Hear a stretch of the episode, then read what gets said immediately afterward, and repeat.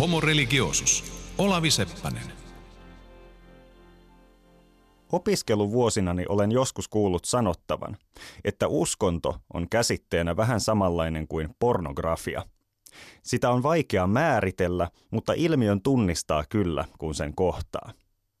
Mutta onko asia edes näin yksinkertainen? Homo religioosuksessa pyritään nimenomaan huomaamaan uskonnon kaltaisia piirteitä siellä, missä emme kenties yleensä koe kohtaavamme niitä. Ainakin käsiteltävät aiheet ovat sellaisia, etten itse ole aina osannut yhdistää niitä uskontoon millään tavalla.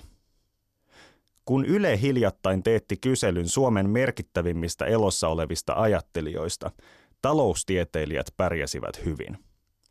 STTKn pääekonomisti Ralf Sund sanoi tuloksia kommentoidessaan, että taloustieteestä on muodostumassa uusi uskonto, tosin vain uskonto lainausmerkeissä. Hän selitti viittaavansa tällä siihen, että talous huomioidaan yhä enemmän kaikessa päätöksenteossa. Talouden ajatteleminen on siis yleinen ohjaava periaate. Ja kieltämättä taloustieteilijät päihittivät ajattelijakyselyssä esimerkiksi uskonnollisten yhteisöjen edustajat. Entinen arkkipiispa Kari Mäkinen oli mukana kymmenen kärjessä, vaikkakin talousnobelisti Bengt Holmströmin ja professori Sixten Korkmanin takana. Muuten pappeja, maallikkosaarnaajia, rabbeja, imaameja, mystikkoja tai diakoneja ei juuri mainittu. Katsotaanpa Sundin lausuntoa rivien välistä. Taloustieteen väitetty uskonnon kaltainen asema selittää taloustieteilijöiden saamaa arvostusta. Eikö se tarkoitakin, että arvostetut ajattelijat ovat tavallisesti sellaisia, jotka edustavat uskontoa? Miksi asia olisi näin ja onko se joskus ollut? Oli miten oli. Uskonto on aina ollut taloudellista ja talous niin ikään aina uskonnollista – ja tätä yhteyttä esittelemme eri näkökulmista päivän Homo religiosus-jaksossa. Haastatteluissa kommenttejaan jakavat uskontotieteilijä Titus Helm University College Londonista. Jos joku nyt tuolla huutaa vaikka minkä tittelin takaa, että marksilaisuus on uskonto, niin kyllä silloin on ihan oikeutettua kysyä, että, että millä uskonnon määritelmällä operoit. Sekä talouden moniottelija, kirjailija Pekka Seppänen, joka aikoinaan toimi myös talouselämälehden päätoimittajana. Kyllä raha Raha on Jumala, se pitää yhteiskuntaa koossa. Minä olen Olavi Seppänen, tervetuloa mukaan. Kuuluisa viime vuosisadan saksalainen teologi Paul Tillich ajatteli, että uskonnossa ihmiset tuovat ilmi sen, mikä on heidän perimmäinen huolenaiheensa. Monesti tuntuu kyllä siltä, ainakin näin opiskelijan näkökulmasta katsellen, että nykyään perimmäinen huolenaiheemme on raha – ja jos ei olekaan, niin ainakin uskomme herkästi, että toisten ihmisten perimmäinen huolenaihe on raha, ja näille materialisteille voimme sitten alentuvasti hymähdellä. Mutta ehkä ei kannattaisi, sillä omalla erikoisella tavallaan raha on vahvasti henkimaailman ilmiö, eikä mitenkään yksiselitteisesti materiaa. Sitä suhteellisen lyhyttä aikaa, jona minä olen seurannut politiikkaa, luonnehtii talous- ja rahakeskeinen ongelman asettelu. Poliittisia muutoksia on julkisuudessa tulkittu siten, että niissä pohjimmiltaan on kyse taloudellisista muutoksista. Ajatellaan vaikka yhtä viime vuosien isoista teemoista, nimittäin erilaisten populistipuolueiden menestystä Euroopassa. Ihmiset äänestävät niitä, koska talous on huonolla tolalla, Vähävaraisuus tai vähävaraisuuden uhka kaventaa näköaloja ja luo epätoivoa. Sitten aletaan etsiä syntipukkeja ja päädytään syyttämään eliittejä ja ulkomaalaisia. Tämän kertomuksen muunnelmia on kuultu lukemattomia kertoja niin toimittajilta kuin tutkijoiltakin. Ihmiset saattavat puhua turvallisuudesta, identiteetistä tai arvoista, mutta kaiken sen takana on talous. Pisimmälle tämän filosofian tiivisti ehkä Bill Clinton, joka aikoinaan kampanjoi voitokkaasti Yhdysvaltain presidentin vaaleissa sanomalla It's the economy, stupid. Kyse on taloudesta, tollo. Joskus aikoinaan yhteiskunnallisia tilanteita on länsimaissa voitu panna vaikkapa ihmisten syntisyyden tai saatanan harrastaman viekoittelun piikkiin. Levottomalla 1600-luvulla Turun piispa Isakus Rothovius saarnasi juuri tähän tapaan. Sodan kurjuus johtui ihmisten synneistä ja Jumalan vihasta. Nykyisin syytetään huonon kristillisyytemme sijasta kelvotonta taloudellista toimintaamme. Talouden perimmäisyydestä vaihdoin sanasen myös Pekka Seppäsen kanssa. STTKn pääekonomisti Ralf Sundin mukaan taloustiede on uusi lainausmerkeissä uskonto. Mitä sinulle tulee mieleen, jos sitä sanotaan uskonnoksi? Ensimmäisenä tulee kyllä mieleen, että ei taloustiede ole uusi uskonto, vaan ehkä pikemminkin talous on uusi uskonto. Että olisiko sitten talous se uskonto ja taloustiede on sitten teologiaa. Mä luulen, että maailma olisi paljon onnellisempi, jos taloustieteeseen uskottaisiin enemmän ja, ja talouden toimijoihin ja vallanpitäjiin uskottaisiin vähemmän. Mutta talouden uskonto, kyllä, jos ajatellaan, että talous on uskonto, niin kyllä se aika lailla tunnusmerkit täyttää, että se pelastuksen tie on talouskasvu. Sitä eteenpäin mennessä päästään jonnekin, joka ei ole ehkä kaikille aivan selvä, mutta jotain hyvää sen täytyy olla, koska sitä meidät on opeteltu tavoittelemaan. Mutta aina on tietenkin myös sieluvihollinen olemassa, joka panee kapuloita rattaisiin. Ja, ja nyt näyttää, että se sieluvihollinen on velka. Velka nähdään saatanallisena, vaikka, vaikka itse asiassa velka on talouskasvun välttämätön edellytys. Kun lyödään velkaa, niin lyödään, kun luodaan velkaa, luodaan rahaa ja, ja vain sitä kautta syntyy työtä. Et, et, et taitaa olla kuitenkin niin, että ensin synnytetään rahaa ja sitten työtä eikä päinvastoin, toisin ehkä kuin joskus luullaan. Mutta siis jännittävää tässä taloususkonnossa on se, että, että yhtä aikaa ollaan tyypillisesti talouskasvun kannattajia ja sitten toisaalta velan kasvun verisiä vastustajia, vaikka ne on saman kolikon kaksi puolta ja niitä ei oikeastaan voi olla olemassa muuta kuin yhtä aikaa. Että se, se on hyvin absurdia, mutta niinhän uskonnossa on absurdeja piirteitä, että, että ristiriitaisuuksilta ummistetaan silmät. Sund selitti tarkoittavansa, että taloustiede on saanut keskeisen roolin tai yhä keskeisemmän roolin päätöksenteossa. Ja totta kyllä me ajatellaan nykyisin ehkä enemmän it's the economy stupid kuin it's our sins stupid tai It's Satan Stupid, niin kuin joskus ehkä keskiajalla tai varhaismodernina aikana saatettiin ajatella. Jota ollaanko me sitten jämähdetty näkemään ongelmat taloudellisina ja selittämään kaikkea taloudella? Semmoinen vaihe ilmeisesti nyt on meidän kulttuurissa ainakin, että joskus tosiaan on katsottu, että mikä vihastuttaa Jumalia, eli katsottu uskonnon kautta ja on ollut sellaisia vaiheita, että maanpuolustuksen silmien kautta katsotaan kaikki, että onko tämä maanpuolustuksen kannalta hyvä. Ja eipä tässä nyt kovin kauan ole, kun kaikkea katsottiin ulkopolitiikan silmälasien lävitse, että onko tämä ulkopoliittisesti viisasta.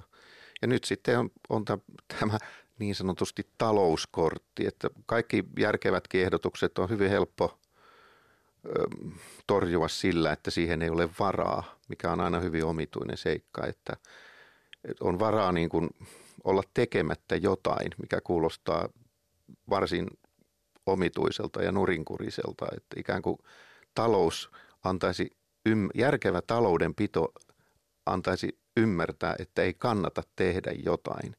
Ei voida esimerkiksi harjoittaa kulttuuria jossain, sen takia se ei ole taloudellisesti viisasta. On paljon järkevämpää ilmeisesti olla vaan harjoittamatta jotain. Että tässä on varmaan se, että tämä varmaan menisi vähän liian monimutkaiseksi, mutta pankkihan voi aina luoda uutta rahaa myöntämällä velan. Jos pankki katsoo, että joku asia on järkevää, niin se sen kun vaan myöntää velan, että joku ostaa ulkomailta tuodun kalliin auton, ottaa pankista lainaa ja pankki katsoo, että tämä on järkevää talouden käyttöä.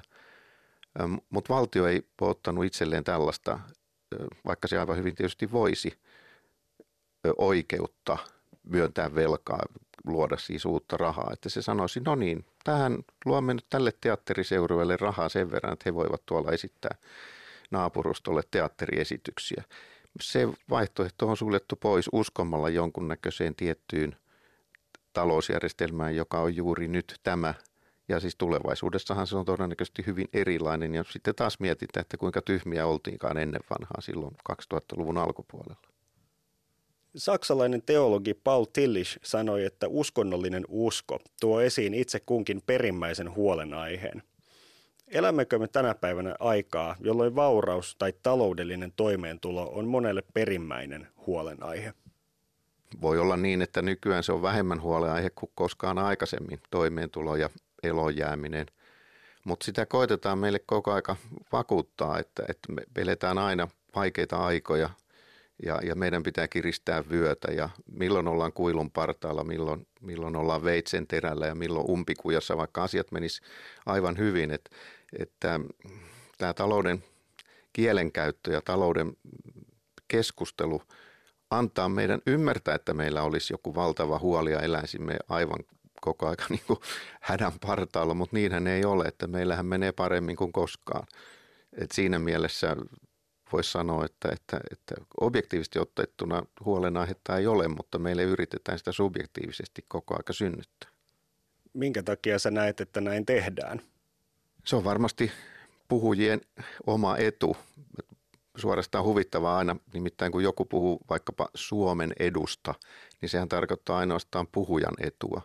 Mutta kyllähän meillä on tehty kilpailukykysopimuksia ja kaiken näköisiä muita vyön kiristyksiä kuvakieltähän nimittäin taloudessa käytetään hyvin mielellään, koska numerot ei välttämättä aina tue näitä kielikuvien antamia vaikutelmia.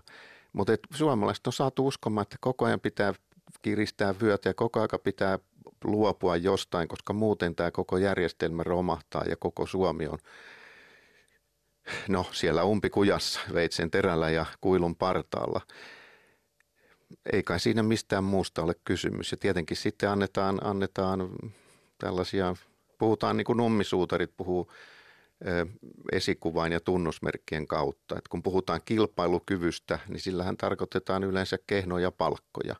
Et ihmiset on saatu kuvittelemaan, että kehnot palkat ovat jotenkin heidän etunsa, vaikka noin maallikkojärjellä ajatellen, niin kehno palkkahan nyt ei ole palkansaajan etu, vaan pikemminkin haitta. Runsas metaforien käyttö onkin uskonnollisen ajattelun ja puheen näkyvimpiä tunnusmerkkejä, kuten on arvioinut esimerkiksi uskontotieteilijä Veikko Anttonen. Metaforahan voi tarvittaessa olla vaikka musta on valkoista, tämä leipä on minun ruumiini, Suomi on kuilun partaalla tai kehnot palkat ovat kilpailukykyä, joka on meidän kaikkien etu. Ehkä tämäkin kielii siitä, että talous on saanut yhteiskunnassamme uskonnon kaltaisen roolin. Mutta mistä se sitten johtuu? Katsotaan joitakin mahdollisia taustatekijöitä. Miten olisi marksilainen näkemys historian suuresta kertomuksesta? Entä kapitalismin taustalla vaikuttaneet uskonnolliset aatteet? Tai toisaalta se hämmentävä eksistentiaalinen huoli, joka on ladattu rahaan itseensä? Homo religiosus. Olavi Seppänen. Kuuntelet Homo religiosus-ohjelmaa, jossa tänään puhutaan modernin talouselämän yhteyksistä uskontoon. Se, minkä uskomme olevan kaiken takana, on osaltaan seurausta siitä, millaisina tarinoina elämä esitetään meille.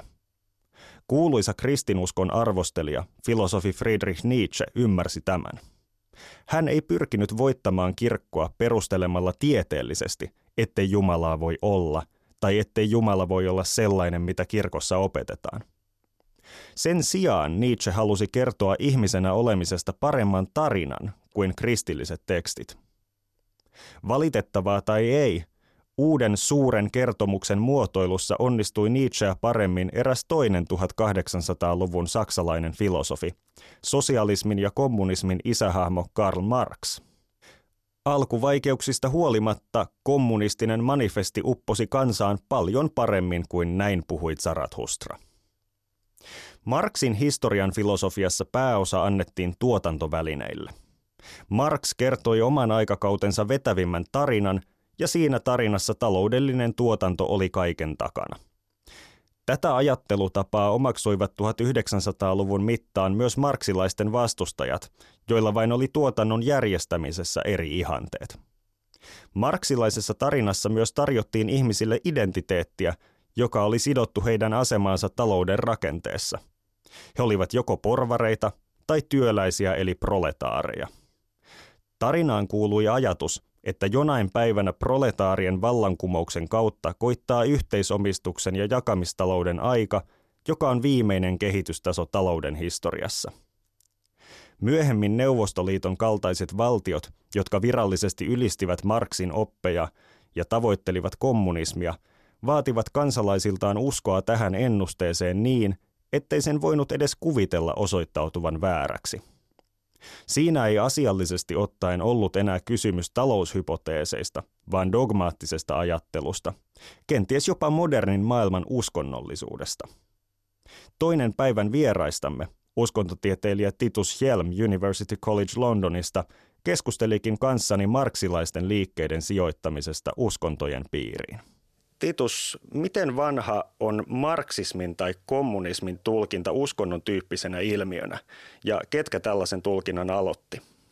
No Markshan ei ollut kovin tunnettu omana elinaikanaan ja oikeastaan ja Engelskin tunnettu vasta sitten juuri ennen kuolemaansa sitten, kun, ja tämä molemmat liittyy tavallaan siihen, että ylipäätään niin kuin sosialismi ja kommunismi – ajatuksena tuli aidosti pelottavaksi vasta siinä vaiheessa, kun ne organisoitu niin kuin, äh, puolueeksi eri maissa, erityisesti tietysti Saksassa, missä oli Euroopan suurin sosialistipuolue. Ja, tota, ja sitten tavallaan sen myötä sitten pikkuhiljaa niin kuin tällaista ikään kuin sittemmin marksilaiseksi kutsuttua uskontokritiikkiä alettiin pitää niin kuin uhkana, uhkana niin kuin erityisesti niin kuin kristillis konservatiivisissa piireissä ja sitten siellä myöskin vahvistui tämä ajatus siitä, että, että marksilaisuus ikään kuin pyrkii korvaamaan uskonnon jollain tavalla jotenkin paradoksaalisesti ole, olemalla ää, niin kuin, ää, ei nyt välttämättä uskonto vihamielistä, mutta uskonto kriittistä, niin, niin se sillä tavalla jotenkin pyrkisi korvaamaan, luomaan tällaisen maallisen uskonnon ikään kuin. Miten Marksin ajatusten varhaiset seuraajat itse näkivät oman aatteensa ja uskonnon välisen suhteen? No, jos niin kuin ajatellaan, mitä Marx sanoo uskonnosta, niin Marksin ajatus tietenkin oli se, että Marx on toisin kuin monet, jotka luulee, muistaa vain sen oppiumikohdan siitä Marksin kirjoituksista, niin tota, Marx on ihan vakavissaan otti sen ajatuksen, että uskonnolla on tällainen – ikään kuin kipua lievittävä tai tuskaa vähentämä funktio. Eli Marx ei millään tavalla niin kuin pitänyt uskontoa siinä mielessä hömppänä, vaan että sillä oli ihan aito, aito yhteiskunnallinen tehtävä, mutta, mutta tota, Marxin mielestä ja Marx ei itse käyttänyt siis marksilaisuutta ikinä, vaan sanoi jopa, että jos, jos se, se ja se on marksilaisuutta, niin sitten hän ei ole marksilainen. Niin, tota, niin, niin äm, joka tapauksessa niin tämä ajatus siitä, että, että marksilaiset itse pitäisivät omaa oppia jotenkin uskontona on siinä mielessä epätodennäköinen, että, tota, että ajatus oli se sen sijaan, että kehittää parempi ideologia, joka toimi, toimisi tällaisena kivun lievittäjänä. Ideana oli muuttaa yhteiskunta sellaiseksi, missä tätä kivun lievitystä ei tarvita. Eli ei tarvita uskontoa tai minkäänlaista ideologiaa, joka tavallaan niin kuin vie ajatukset pois siitä jokapäiväisen elämän kurjuudesta – Eli siinä mielessä niin kuin, äh, ainakaan niin kuin oikeaoppiset marksistit eivät olisi ajatelleet niin kuin, äh, aatettaan äh, uskonnon korvaajana sinänsä. Tietysti sitten on toinen asia, miten esimerkiksi niin kuin rivijäsen omassa elämässään on saattanut kokea sen, että, että monella tapaa tietysti osallistuminen vaikka puolueen tai työväen järjestön ää, agitaatioiltoihin tai mihin nyt sitten osallistuttiinkaan, niin saattoi sille, että sillä saattoi olla samanlaisia funktioita tavallaan kuin, kuin uskonnolla, mutta että, että mielsivätkö ihmiset sitten itse sen jollain tavalla uskonnon kaltaiseksi, niin mä olisin sen suhteen hieman skeptinen. No millä tavoilla sitten on perusteltu ajatusta marksismin kuulumisesta uskonnon kategoriaan? On se nyt sitten on sitä nyt sitten käsitelty uskontotieteessä tai sosiologiassa tai missä ikinä? No tämä oikeastaan liittyy tavallaan siihen tähän perustavamman laatuiseen kysymykseen uskonnon määritelmästä. On tavallaan siis henkilökohtaisesti mä ajattelen, että sellaiset ihmiset on kauhean tylsiä, jolta kysytään jotain, sitten ne heti ensimmäisenä kysyy, no riip, tai sanoo, että no riippuu vähän mikä sun uskonnon määritelmä on. Se on mun kauhean, kauhean laimea vastaus niin kuin moniin tärkeisiin kysymyksiin, mutta tässä tapauksessa se on tietenkin ihan keskeinen, koska jos ajatellaan, että jos ajatellaan, että uskonto, määrit, uskonto määritellään jotenkin sen sisältöjen kautta, jolloin sen eh, niin kuin erityiseksi merkittäväksi tekijäksi tulisi jonkinlainen usko yliluonnolliseen esimerkiksi, niin siinä mielessä tietenkään niin kuin, ää, ei, ei ole kauhean perusteltua kutsua marksilaisuutta tai kommunismia tai sosialismia niin kuin uskonnoksi millään tavalla, mutta sitten jos otetaan tällainen niin kuin funktionaalinen ää, määritelmä, jossa niin kuin puhutaan enemmän siitä, että mitä, mitä uskonto tekee jokapäiväisessä elämässä, niin, niin kuin mä tuossa äsken puhuin siitä, että, että jollekin tällaiset tota, puoluekokoukset tai, tai ryhmäkokoukset voi olla, niillä voi olla samalla tavalla, tavalla niin kuin funktioita siinä mielessä, että siellä voidaan kokea hurmoksellisia hetkiä ja, ja, ja varmasti ainakin yhteisöllisyyttä, mikä tietysti kuuluu uskontoon keskeisesti myös ja näin poispäin. Että kyllä siinä on sellaisia perheyhtäläisyyksiä. Ja sitten tietenkin marksilaisuudessa erityisesti on, on tämä ja, ja kristinuskossa on eh, niin kuin saman tava, samanlainen ää, tällainen niin kuin teleologinen historiakäsitys, eli historia johtaa tiettyyn päämäärään, että kristinuskossa se on Jeesuksen toinen tuleminen ja, ja tuhatvuotiset valtakunnat ja niin poispäin, mutta tota, ja marksilaisuudessa se on niin kuin ikään kuin paratiisi maan päällä, joka sitten vaatii ihmisten itsensä kohtalon ottamista omiin käsinsä. Et siinä mielessä tällaisia niin kuin perheyhtäläisyyksiä on, mutta, mutta, mutta se, se nimenomaan riippuu siitä, että, että millä tavalla sitä, mitä niin kuin itse ymmärtää uskontona. Et, et jos joku nyt tuolla huutaa vaikka minkä tittelin takaa, että marksilaisuus on uskonto, niin kyllä silloin on ihan oikeutettua kysyä, että, että millä uskonnon määritelmällä operoit. Ja sitten mä sanoisin vielä sen, että mikä mun mielestä on niin kuin kiinnostavaa erityisesti on se, että on niin kuin tavallaan kolmas vaihtoehto, että sen sijaan, että katsotaan niin kuin uskonnon sisältöä, eli näin kuin substantiivista määritelmää tai se, että uskonnon funktioita, eli funktionaalista määritelmää, niin voidaan myös ajatella, että mitä silloin tehdään, kun kutsutaan marksilaisuutta uskonnoksi. Eli se olisi tällainen niin kuin konstruktionistinen tai, tai diskursiivinen lähestymistapa. Eli tavallaan kysytään sitä, että mitä mitä sillä tuotetaan, kun rakennetaan marksilaisuutta tai sosialismia uskontona, mitä sillä yritetään niin kuin retorisesti saada aikaa. Ja se on, niin kuin, se on hieman erilainen kysymys kuin nämä muut, mutta ei yhtään vähemmän kiinnostavampi. No mitä mieltä sitten itse olet asiasta? Onko marksismin tai marksilaisten liikkeiden näkeminen uskontona hyvin perusteltua? No se liittyy tähän niin kuin mun laajempaan näkemykseen siihen, että mikä, mitä mä ajattelen niin kuin hyvänä tai hyödyllisinä uskonnon määritelminä, eli, eli tämä ikään kuin substantiivisen tai funktionaalisen niin kuin määritelmän tai sitten kolmannen vaihtoehdon välinen ero. Ja, eli siis toisin sanoen tämä, että onko kysymys sisällöistä se, siitä, mistä, mitä uskonto tekee, tai sitten siitä, että mitä yleensä uskonnon määrittäminen tarkoittaa. Niin tota, mä en niin näe näitä tällaisia funktionaalisia ää, määritelmiin hirveän hyödyllisenä, koska sitten on ihan hirveän vaikea ruveta todella vetää sitä rajaa, että mikä sitten ei ole uskontoa, koska sitten periaatteessa oikeastaan mikä tahansa, mikä luo jonkinnäköistä yhtäläis, yhte, äh, yhteisöllisyyden tunnetta esimerkiksi tai äh, mielentiloja tai sisältää jonkinnäköisiä rituaaleja tai symboleita tai näin poispäin, niin periaatteessa voidaan niin kuin lukea uskonnoksi. Sitten niin kuin kyllä liikutaan mun mielestä silleen vaikeilla vesillä, että et, et, et sit pitäisi kyllä ainakin välillä kysyä niin kuin myöskin niiltä ihmisiltä itseltä, että ajatteleeko se niin kuin millään tavalla, että tämä on, ää, pitää paikkaansa. Se ei tietysti ole niin kuin välttämättä, välttämätöntä, siis mun mielestä on ää, tieteentekijänä on niin kuin oikeus ja velvollisuus, kun sanoa esimerkiksi sellaisesta ilmiöstä kuin uskonto, jotain sellaista, mitä har, uskonnon harjoittajat itse eivät tulisi miettineeksi, koska sehän on se nimenomaan se idea, että, että tieteen keinoin ja metodeen tavallaan näkee jotain sellaista, mitä välttämättä siinä ilmiössä itse sisällä oleva ei näe. Et siinä mielessä se ei ole se ongelma mun mielestä, mutta ongelma on, siitä tulee enemmänkin tämä rajaveto-ongelma, että, että mikä sitten ei ole uskontoa, jos, jos kerran kaikki tällaiset niin kuin perheyhtäläisyydetkin siihen otetaan. Mutta sen nyt sanottua, niin mä oon kyllä toisaalta sitten tässä tällainen niin kuin ikään kuin määritelmällinen ja teoreettinen pluralisti, että kyllä mä voin niin kuin tästä asiasta keskustella ihmisten kanssa, vaikka mä en välttämättä samaa, samaa mieltä olisikaan, että ei, ei mulla ole sille, ei mun mielestä niin kuin uskonnon tutkimuksessa tarvikkaan tai pidäkään vaatia jotain yhtä, yhtä tiettyä määritelmää, vaan se riittyy myös, niin kuin, riippuu siitä, että mistä me ollaan niin kuin kiinnostuneita, että, että, että mitä kysymyksiä haluaa niin kuin asialta esittää. No tämän pitkän intron jälkeen, niin, tota, niin sen takia mä en ole siis, niin kuin, koska mä tätä pidän ongelmallisena tätä fun, funktionaalista näkemystä niin kuin uskonnosta, niin, niin mä en koe, että marksismi on silleen niin kuin perusteltua nähdä, nähdä uskontona, koska tota,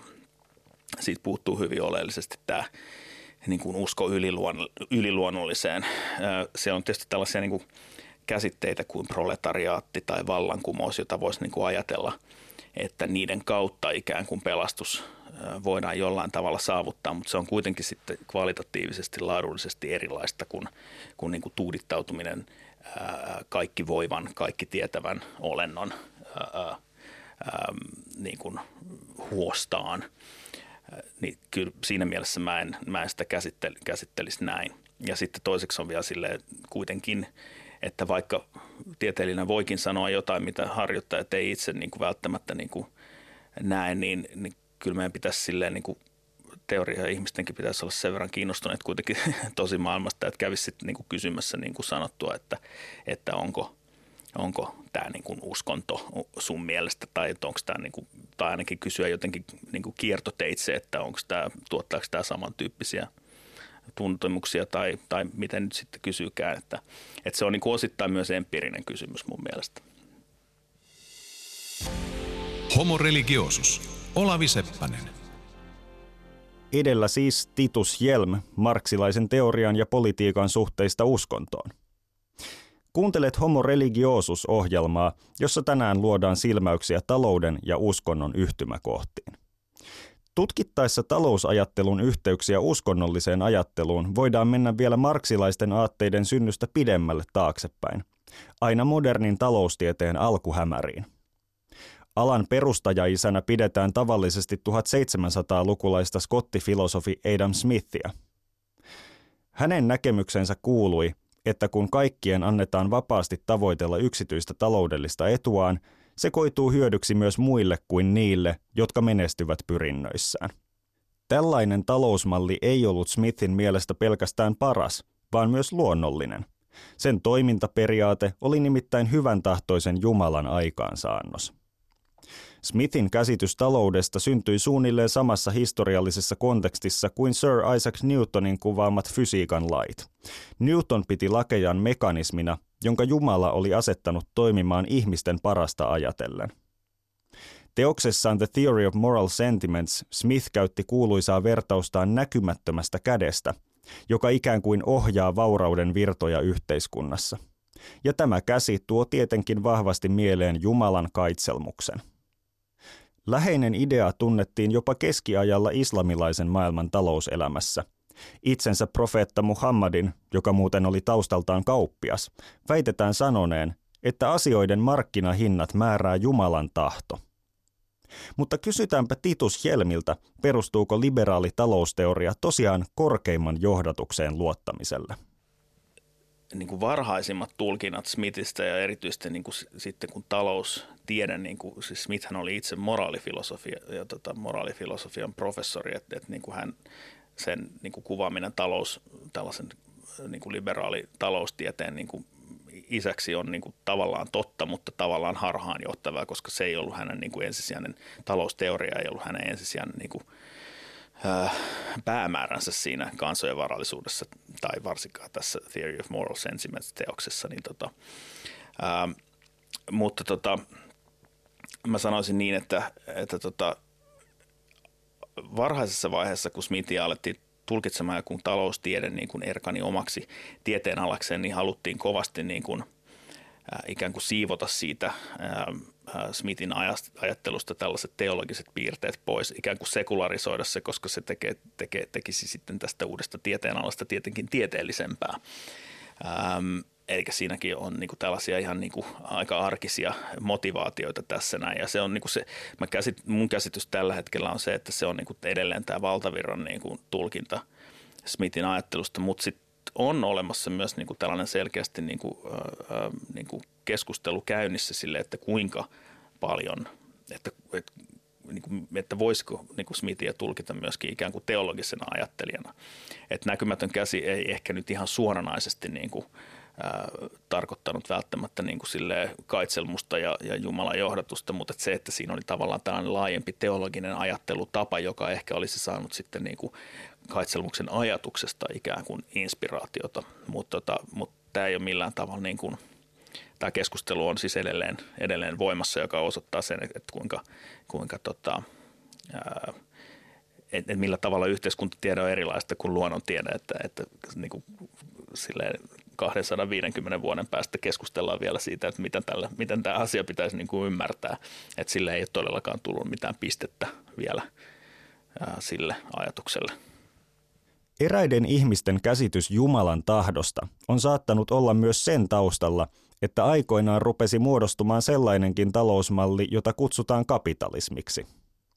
Näin esitti saksalainen sosiologi Max Weber vuonna 1905 julkaistussa teoksessaan Protestanttinen etiikka ja kapitalismin henki. Hänen mukaansa kapitalismin taustalla oli kalvinistinen protestanttinen kristillisyys, joka kehittyi Sveitsissä – Saksan länsiosissa ja Alankomaissa 1500-luvulta alkaen. Kalvinismissa korostui ajatus, että Jumala on jo päättänyt, ketkä ihmiset pääsevät taivaaseen ja ketkä joutuvat helvettiin. Piinallinen varmuus siitä, että omakin kohtalo on jo sinetöity, saattoi kyllä tuntua ihmisestä helvetiltä jo maallisessa elämässä – Weberin mukaan maallista ammattityötä käsiteltiin sopivana keinona nimenomaan tämän uskonnollisen pelon purkamiseen. Menestyksekäs työ ja vaurastuminen nähtiin merkkinä siitä, että ihminen kuuluu valittuihin, vaikka työllä ei voinut varsinaisesti ansaita Jumalalta mitään. Tälle ajatukselle saatiin innoitusta varsinkin vanhasta testamentista, jonka kertomuksissa Jumala siunasi uskollisia palvelijoitaan milloin valloituksilla ja ryöstösaaliilla, milloin taas hyvällä sadolla ja runsaalla jälkikasvulla. Toisaalta Weber selitti, että kalvinistit pitivät lähimmäisen rakkautta vain Jumalan kunnian palvelemisena, ja tämä asetettiin vastakkain lihan palvelemisen kanssa. Ihminen oli olemassa Jumalan kunnian ilmaisemiseksi, ja työllä hankittuja varoja ei siksi tullut tuhlata kenenkään henkilökohtaisiin iloihin. Näin lähimmäisen rakkaudesta tuli luonteeltaan asiallista ja persoonatonta. Sen ajateltiin palvelevan yhteiskunnan muokkaamista rationaaliseksi ja tehokkaaksi, sillä maailman tarkoituksenmukainen järjestäminen oli hyödyksi ihmiskunnalle sekä raamatun että luonnollisen ilmoituksen mukaan. Se oli työtä Jumalan kunniaksi. Työhön liittyi myös alituinen pohdinta, miten sitä voisi tehostaa. Toisin sanoen, miten voisi rajallisessa ajassa ylistää Jumalaa enemmän.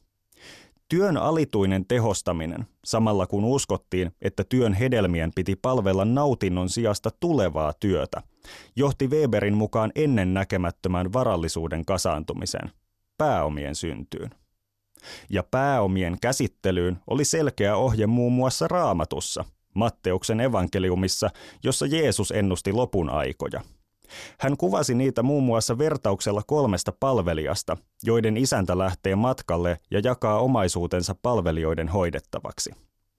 Kaksi näistä tekee voittoa tuovia sijoituksia, yksi sen sijaan kätkee rahansa maahan. Lopulta isäntä palaa ja ottaa tyytyväisenä vastaan sijoittajapalvelijat. Mutta miten käy sukan varteen laittavalle? Sitten myös se, joka oli saanut yhden leiviskän, tuli ja sanoi, Herra, minä tiesin sinut kovaksi mieheksi. Sinä leikkaat sieltä, mihin et ole kylvänyt, ja kokoat sieltä, missä et ole eloa viskannut. Ja peloissani minä menin ja kätkin sinun leiviskäsi maahan. Katso, tässä on omasi. Mutta hänen herransa vastasi ja sanoi hänelle, Sinä paha ja laiska palvelija, sinä tiesit minun leikkaavan sieltä, mihin en ole kylvänyt, ja kokoavan sieltä, missä en ole viskannut. Sinun olisi siis pitänyt jättää minun rahani rahanvaihtajille, niin minä tultuani olisin saanut omani takaisin korkoineen. Ottakaa sen tähden leiviskä häneltä pois ja antakaa sille, jolla on kymmenen leiviskää. Sillä jokaiselle, jolla on, annetaan, ja hänellä on oleva yltäkyllin. Mutta jolla ei ole, siltä otetaan pois sekin, mikä hänellä on. Ja heittäkää tuo kelvoton palvelija ulos pimeyteen. Siellä on oleva itku ja hammasten kiristys. Palvelijoiden herra tarkoitti tietenkin Jumalaa, joka näytti siis tahtovan, että raha tuottaa rahaa. Tässä oli talouskasvun ideologia pähkinänkuoressa kauan ennen kuin moderni kapitalismi pääsi vauhtiin. Jostain syystä silti korolliset lainat olivat katolisen kirkon piirissä kiellettyjä vuosisatojen ajan. Mutta jos kysytään vaikka Tuomas Enbuskelta, Matti Apuselta tai Nalle Valruussilta, miksi kapitalismi on kannatettava juttu, he eivät mainitse syyksi Jeesuksen vertauksia. Sen sijaan he sanovat, että kapitalismia puoltaa huomattava elintason nousu eri maailmankolkissa, joka on tapahtunut kapitalismin vallitessa. Tämä samaistetaan helposti myös koetun elämänlaadun paranemiseen. Tärkeää on kuitenkin huomata, että harva, jos kukaan, väittää suotuisan menon jatkuvan varmuudella tulevaisuudessa. Perustelu on vetoamista tähän astisiin saavutuksiin.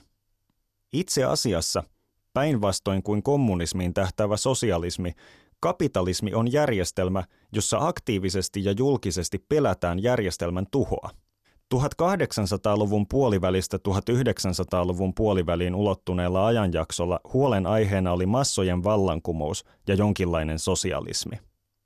Kun tämä uhkakuva väistyi, ruvettiin pelkäämään ydinaseita, jotka hyvin luultavasti tulisivat tekemään lopun tunnetusta maailmanjärjestyksestä.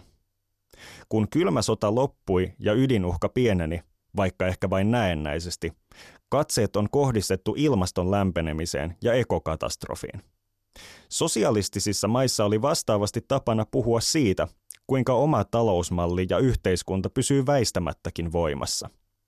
Ironista kyllä niin ei käynyt, mutta kapitalismi porskuttaa toistaiseksi. Kapitalismin itsetuhofiksaatiota on ruotinut muiden muassa amerikkalainen antropologi David Graeber. Hän on jopa esittänyt, että kapitalismi tarvitsee tällaisia varoittavia skenaarioita pysyäkseen voimassa, paradoksaalista tai ei. Vitsi on Graberin mukaan siinä, että jos nykymallille ei visioida mitään mahdollista loppua, ei ole myöskään mitään syytä varoa. Silloin voidaan luoda rajattomasti lisää luottoa, eli oletettua rahaa, joka joku joskus tulevaisuudessa kantaa tiskiin. Huomatkaa muuten, kuinka kieli toimii tässä. Olla verbistä johdetaan verbi olettaa, eli kirjaimellisesti tehdä olevaksi – Rahan tapauksessa tämä toimii kirjaimellisesti. Sitä on, jos sitä oletetaan. Rahan luoja tekee kuin palvelijoiden Herra evankeliumitekstissä. Leikkaa sieltä, minne ei ole kylvänyt. Ja jos rahaa oletetaan rajattomasti, minkä arvoista se enää on? Vähän vastaavasti joku teologi voisi kysyä, mikä on onnen arvo kristillisessä taivaassa, jossa tuskaa ei edes periaatteessa voi kokea. Homo religiosus. Olavi Seppänen. Kuuntelet Homo religiosus-ohjelmaa, jossa tänä päivänä liikutaan harmaalla alueella talouselämän ja uskonnon välissä.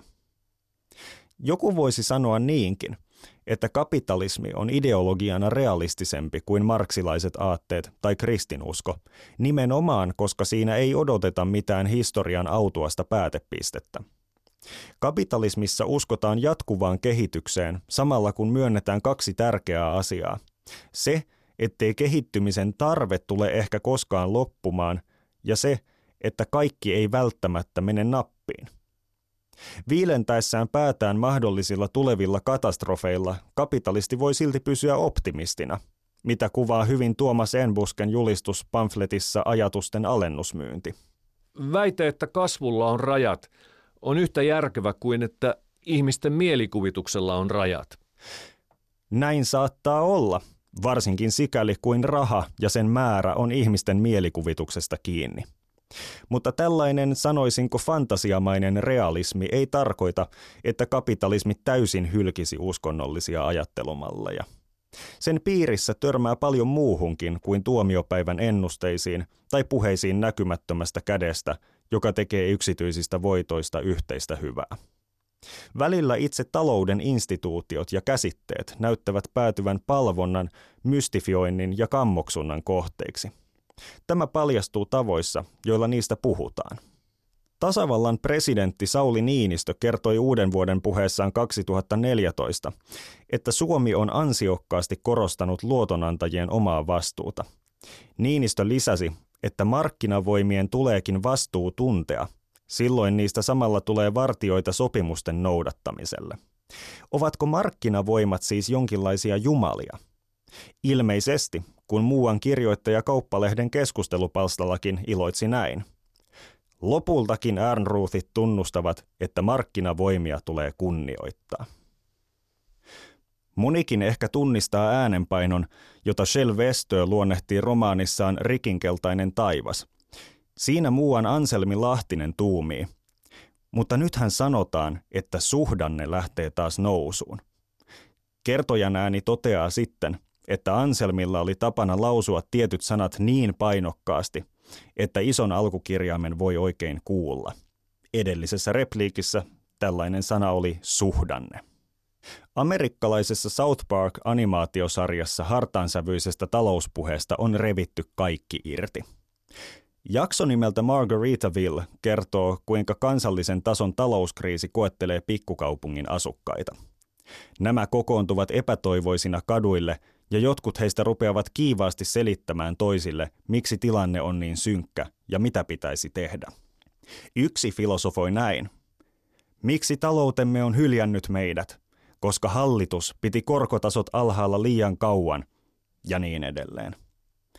Toinen itse nimitetty viisas taas julistaa, että juutalaiset ovat piilottaneet rahat johonkin salaiseen juutalaisluolaan ja siksi kellään ei ole enää rahaa. Viimein tulee saarnamies, joka kertoo, että syy on oikeasti kaikkien. Kaikki ovat ostaneet asioita velaksi, ja niin tehdessään he ovat suututtaneet talouden. Less money coming in. And the idiots couldn't see that by doing all this frivolous spending, they were mocking the economy. And they made the economy very angry. We're all feeling the economy's vengeance because of materialistic heathens who did stupid things with their money. Do you understand, son? Yeah, I think I get it. Tämän oivalluksen jälkeen ihmiset rupeavat pukeutumaan lakanoihin ja tekevät mahdollisimman vähän ostoksia, jotta talous jälleen leppyisi. He perustavat uskonlahkon kaltaisen verkoston, joka valvoo, ettei kukaan kaupungissa suututa taloutta uudelleen. Auta armias, jos joku ostaa jotakin turhanpäiväistä. What's ridiculous about hucking squirrels at a man who has angered the economy? Just have a little compassion, huh? I mean, everyone's gone out and bought something stupid. It's not so bad. Whichever of you guys has never bought anything frivolous, go ahead and huck the next squirrel. Lopussa yksi päähenkilöistä, koulupoika Kyle, kuittaa kaikkien velat hankkimallaan luottokortilla, jolla ei ole luottorajaa. Tämä on mahdollista kuulemma siksi, että talous perustuu uskolle.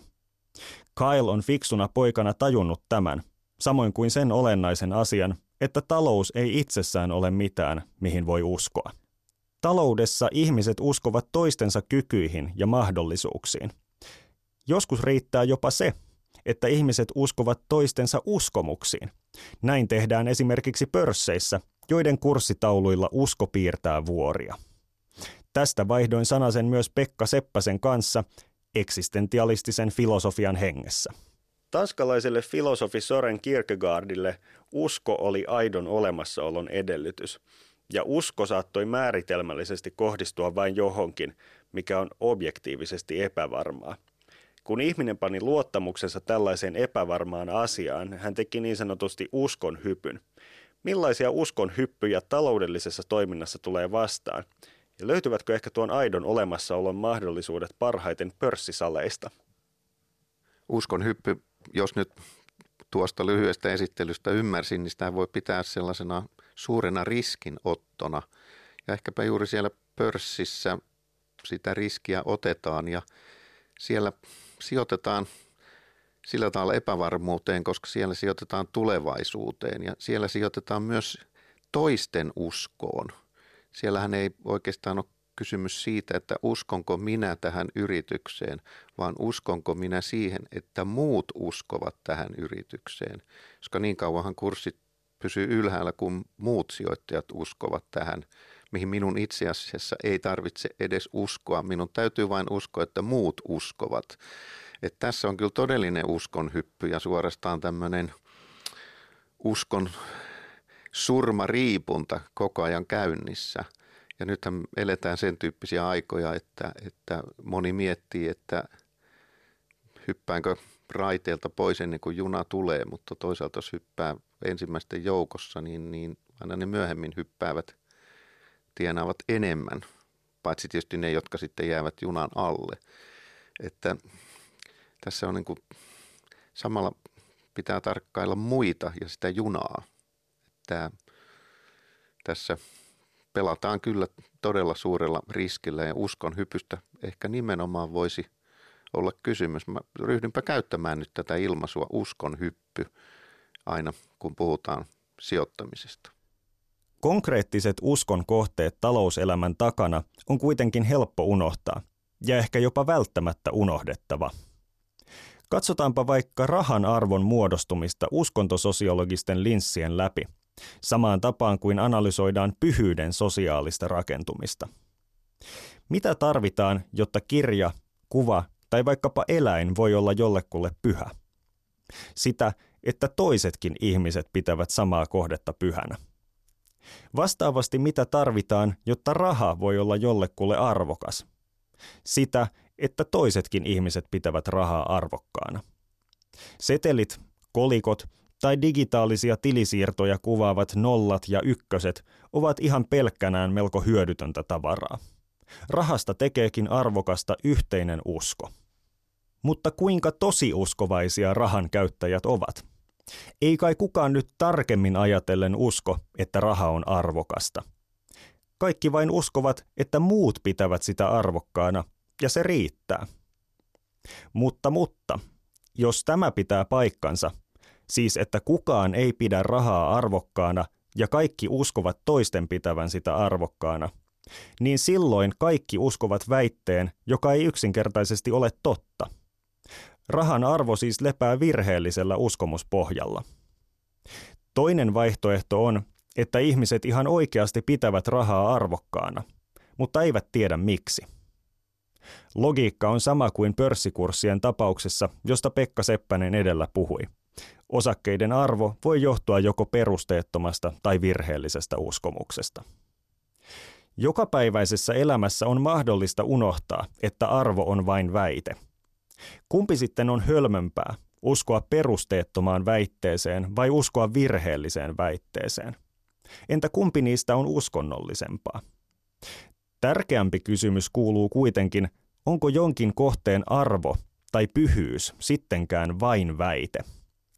Mitä jos sanoisin, että perusteettomat väitteet perustellaan itse asiassa uhkauksilla, joko suorasanaisesti tai rivien välissä – ei siis uskokaa tähän koska, vaan uskokaa tähän tai muuten. Miten tämä pätee rahaan? Pekka Seppänen.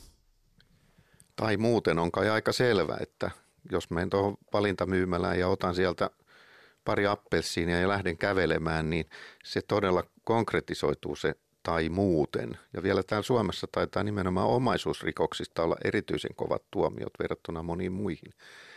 Tai jos mä menen analyytikon, en pörssianalyytikon, vaan psykoterapeutin vaikkapa luokse keskustelemaan, tois, keskustelemaan toisen ihmisen kanssa, enkä maksakaan siitä hänelle rahaa, niin joudun kyllä vaikeuksiin, että kyllä kannattaa aika lailla olla vanhurskas rahan edessä. Voisiko sitä ytimekkäämmin sanoa? Jos yrittää käyttäytyä ikään kuin raha ei olisi arvokasta, ikään kuin se olisi vain turhanpäiväistä paperia, metallia ja numeroita, huomaa varmasti pian, että elämä käy hankalaksi. Rahan arvo muistuttaa tässä pyhien asioiden pyhyyttä, joka myös edellyttää takeekseen väkivallan uhkaa.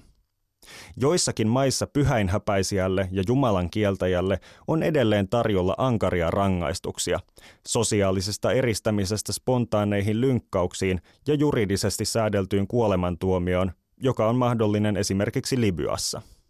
Perusteettomiin väitteisiin uskotaankin ehkä sen takia, että oma henki, terveys ja lisääntymismahdollisuudet ovat turhan kalliita hukattaviksi jääräpäisessä kyseenalaistamispelissä. Liberaalit talousteoriat ovat esittäneet, että rahan arvo on jokin yhteisesti tehty sopimus, jossa useimpien yksilöiden järkevänä pitämä toimintamalli jyrää ja jokaisella on vapaus liittyä sopimukseen tai olla liittymättä. Tämä on filosofinen malli, joka ei kuitenkaan anna riittävää kuvaa rahan historiasta. Moni rahajärjestelmä on polkaistu pystyyn niin, että vaaditaan jonkin alueen asukkaita maksamaan veroa tietyssä formaatissa – ja vaatimuksen perusteena on ollut lähinnä, että muuten saatte selkäänne. Ihmisten on ollut pakko uskoa rahan arvoon hankaluuksien uhalla. Näin tehtiin muun muassa frangeista arvokkaita Madagaskarilla Ranskan siirtomaavallan aikana. On helppoa muistaa väkivalta ja uhkailu, jolla on lujitettu uskoa raamatun, Koranin tai Veda-tekstien pyhyyteen. Yhtä helppoa on arvostella uskontoja väkivallan takia – Vaikeampi on muistaa, että uskomme rahan arvoon, jottei oma henki ja hyvinvointi vaarantuisi. Ja olemme valmiit heikentämään lähimmäisen hyvinvointia, jos tämä vain kieltäytyy uskomasta rahaan. Yhdysvaltain dollarin arvoon uskotaan enemmän kuin minkään muun valuutan arvoon. Mahdollisesti senkin takia, että Yhdysvallat pystyy uhkaamaan sotatoimilla ja eristämisellä tehokkaammin kuin mikään muu valtio. Kuoleman ja kurjuuden uhka näennäisesti perusteettoman uskon takana on tosiasia, joka taitaa kuulua kaikkein maallisimpiinkin yhteiskuntiin vielä tänä päivänä. Siinä mielessä emme eroa esiisistämme menneillä vuosisadoilla, vaikka ehkä pidämme heitä uskonnollisempina ja sosiaalisissa kysymyksissä ankarampina kuin itseämme. Tätä hieman synkeää taustaa vasten tekee mieli kysyä, miksi ylipäänsä vaivaudumme – Miksi uhkailemme itseämme ja toisiamme uskomaan milloin mihinkin? Yleisluontoinen uskontososiologinen vastaus kuuluisi, että yhteisesti uskotut sepitteet helpottavat ihmisten välistä yhteistoimintaa. Tämä voi kuulostaa naivilta, mutta vastaus ei otakaan kantaa siihen, onko yhteistoiminta reilusti tai tasa-arvoisesti järjestettyä. Se voi päinvastoin olla hyvin hierarkista ja jotkin toiveet voivat jäädä siinä täysin huomiotta. Ajatus on vain, että yhteistoiminnasta tulee sujuvampaa yhteisen uskon kautta. Ranskalainen sosiologi ja yksi uskontotieteen pioneereista Emil Durkheim arvosteli jyrkästi teorioita, joissa uskonto määriteltiin uskoksi yliluonnolliseen tai jumaliin. Hänestä taas uskontoon kuului olennaisesti se, että jotkin asiat nähtiin pyhinä – Durkheim katsoi, että pyhä edustaa yhteisöä, joka pyhissä asioissaan kohtaa oman itsensä. Myönnettäköön, että rahan asema yhteiskunnassamme ei ehkä vastaisi kaikkia yksityiskohtia Durkheimin pyhyysteoriassa. Mutta jos usko rahan arvoon johtuu omaa elämää tai läheisten elämää koskevasta huolesta, eikö silloin ole perusteltua sanoa, että rahan äärellä olemme kasvokkain itsemme ja läheistemme kanssa? Juuri tätä tarkoitin ohjelman alussa, kun vihjasin, että rahan halu ei lainkaan välttämättä ole samaa kuin tavaran tai materian halu, vaan se voi ilmentää jotakin niin sanotusti hengellistä tai eksistentiaalista tarvetta. Pekka Seppäsen kanssa mietimme myös ihan suoraan, mitä raha on. Kyllä raha, raha on Jumala, se pitää yhteiskuntaa koossa. Myös tällaisen jatkuvasti päiden yllä leijuvan, vaikka ehkä tiedostamattoman uhkan kautta, näinkö voisi sanoa. Niin, jos ei osallistu rahatalouteen, niin kyllä aika köpelösti käy. Mutta toisaalta raha on siinä mielessä Jumala, että sitä, sitä kohtihan me pyrimme ja sitä me tavoittelemme. Niin, mutta jos me pyrimme sitä kohti ja tavoittelemme sitä, niin meidän kai täytyy tietää, että mitä se raha on ja missä se sijaitsee. Mutta jos joku utelias kysyisi sinulta vaikka, että mitä raha on, niin kuinka luulisit vastaavasi? No tässä yhteydessä on helppo sanoa, että raha on niin kuin Jumala, että me emme tiedä missä se on, vaikka se on kaikkialla. Käsin siihen ei voi koskea. No tietysti kolikoihin ja seteleihin voi koskea ja ikoneihin ja muihin Jumalan kuviin voi koskea. Mutta mä luulen, että raha, jos mietitään sitä, miksi ihmiset uskoo rahaa ja miksi tämä systeemi toimii näin hyvin – on tietynlainen paradoksi. Se systeemi toimii hyvin, koska ihmiset eivät oikeastaan tiedä, mikä se systeemi on. Eivätkä ehkä haluakaan tietää. Ja sitten toisaalta on myöskin niin, että meille on annettu virheellistä propagandaa siitä, mitä se raha on. Että pankit ja koulun oppikirjat ovat ainakin ennen vanhaan kertoneet, että tallettajat tekee pankkiin talletuksia ja sitten pankki lainaa nämä rahat eteenpäin velallisille. Ja näinkin tapahtuu, mutta pääosin raha syntyy tyhjästä. Pankit synnyttää sitä myöntämällä lainaa. Raha luodaan, kun pankki on sitä mieltä, että tähän tarkoitukseen voidaan myöntää lainaa. Eli raha on oikeastaan sitä, että pankeilla, eli suomeksi sanottuna kapitalisteilla on oikeus, ellei suorastaan velvollisuus tehdä rahaa. Ja tähän perustuu talouskasvu, tähän pankkien velvollisuuteen ja oikeuteen luoda rahaa. Ja sitten meidän täytyy kaikkien uskoa, että tällä rahalla on joku arvo, että me jonakin päivänä, kun menemme vaatimaan rahaamme takaisin, me saamme sen. Mutta tässäkin on paradoksi. Jos kaikki menisivät yhtä aikaa vaatimaan rahojaan takaisin, niin niin ei tapahtuisi. Ei missään ole sitä rahaa, joka luulemme, että omistamme. Ja on mahdollista, että tämä järjestelmä jossain vaiheessa sortuu. Sitä en tiedä, sortuuko se, mutta, mutta on niin kuin hämmästyttävää. Se on niin kuin kimalaisen lento, että miten, miten tämä systeemi pörrää ja pysyy ilmassa ja surisee mukavasti eteenpäin. Olemme tänään käsitelleet toista puolta talouden ja uskonnon kolikosta, nimittäin millaiset tekijät yhdistävät modernin ajan talouselämää siihen elämän sfääriin, jota sanotaan uskonnolliseksi. Talouden piirissä on uskontojen tapaan laadittu suuria kertomuksia siitä, miten maailma toimii, sekä runsaasti metaforia, jotka voivat olla hyvinkin dramaattisia ja alkuvoimaisia. Niiden avulla ihmiset saadaan liikkeelle, kuten uskonto myös talous muodostuu ihmisistä, jotka takertuvat perusteettomiin uskomuksiin sen takia, että epäuskosta koituisi ikäviä seurauksia. Toinen puoli kolikostamme jäi toistaiseksi vähälle huomiolle, nimittäin se, miten taloudellinen toiminta on muovannut vanhaa ja perinteistä uskonnollista ajattelua. Jeesuksen vertaus isännästä, joka uskoo palvelijoilleen rahaa liiketoimia varten ja odottaa takaisin voittoja, on vain pisara uskontojen talousaiheisten metaforien meressä. Isä meidän rukouksen ekumeenisessa eli kirkkojen välisessä versiossa pyydetään Jumalaa antamaan syntien sijasta anteeksi meidän velkamme, niin kuin mekin anteeksi annamme velallisillemme. Mielikuvat velasta, maksamisesta, lunastuksesta ja velan peruutuksesta eli anteeksiannosta ovat monen uskonnollisen merkityssysteemin ytimessä – Mistä tämä johtuu? Kenties joskus myöhemmin palaamme talouden ja uskonnon suhteeseen tuosta toisesta suunnasta. Homo religiosus. Olavi Seppänen.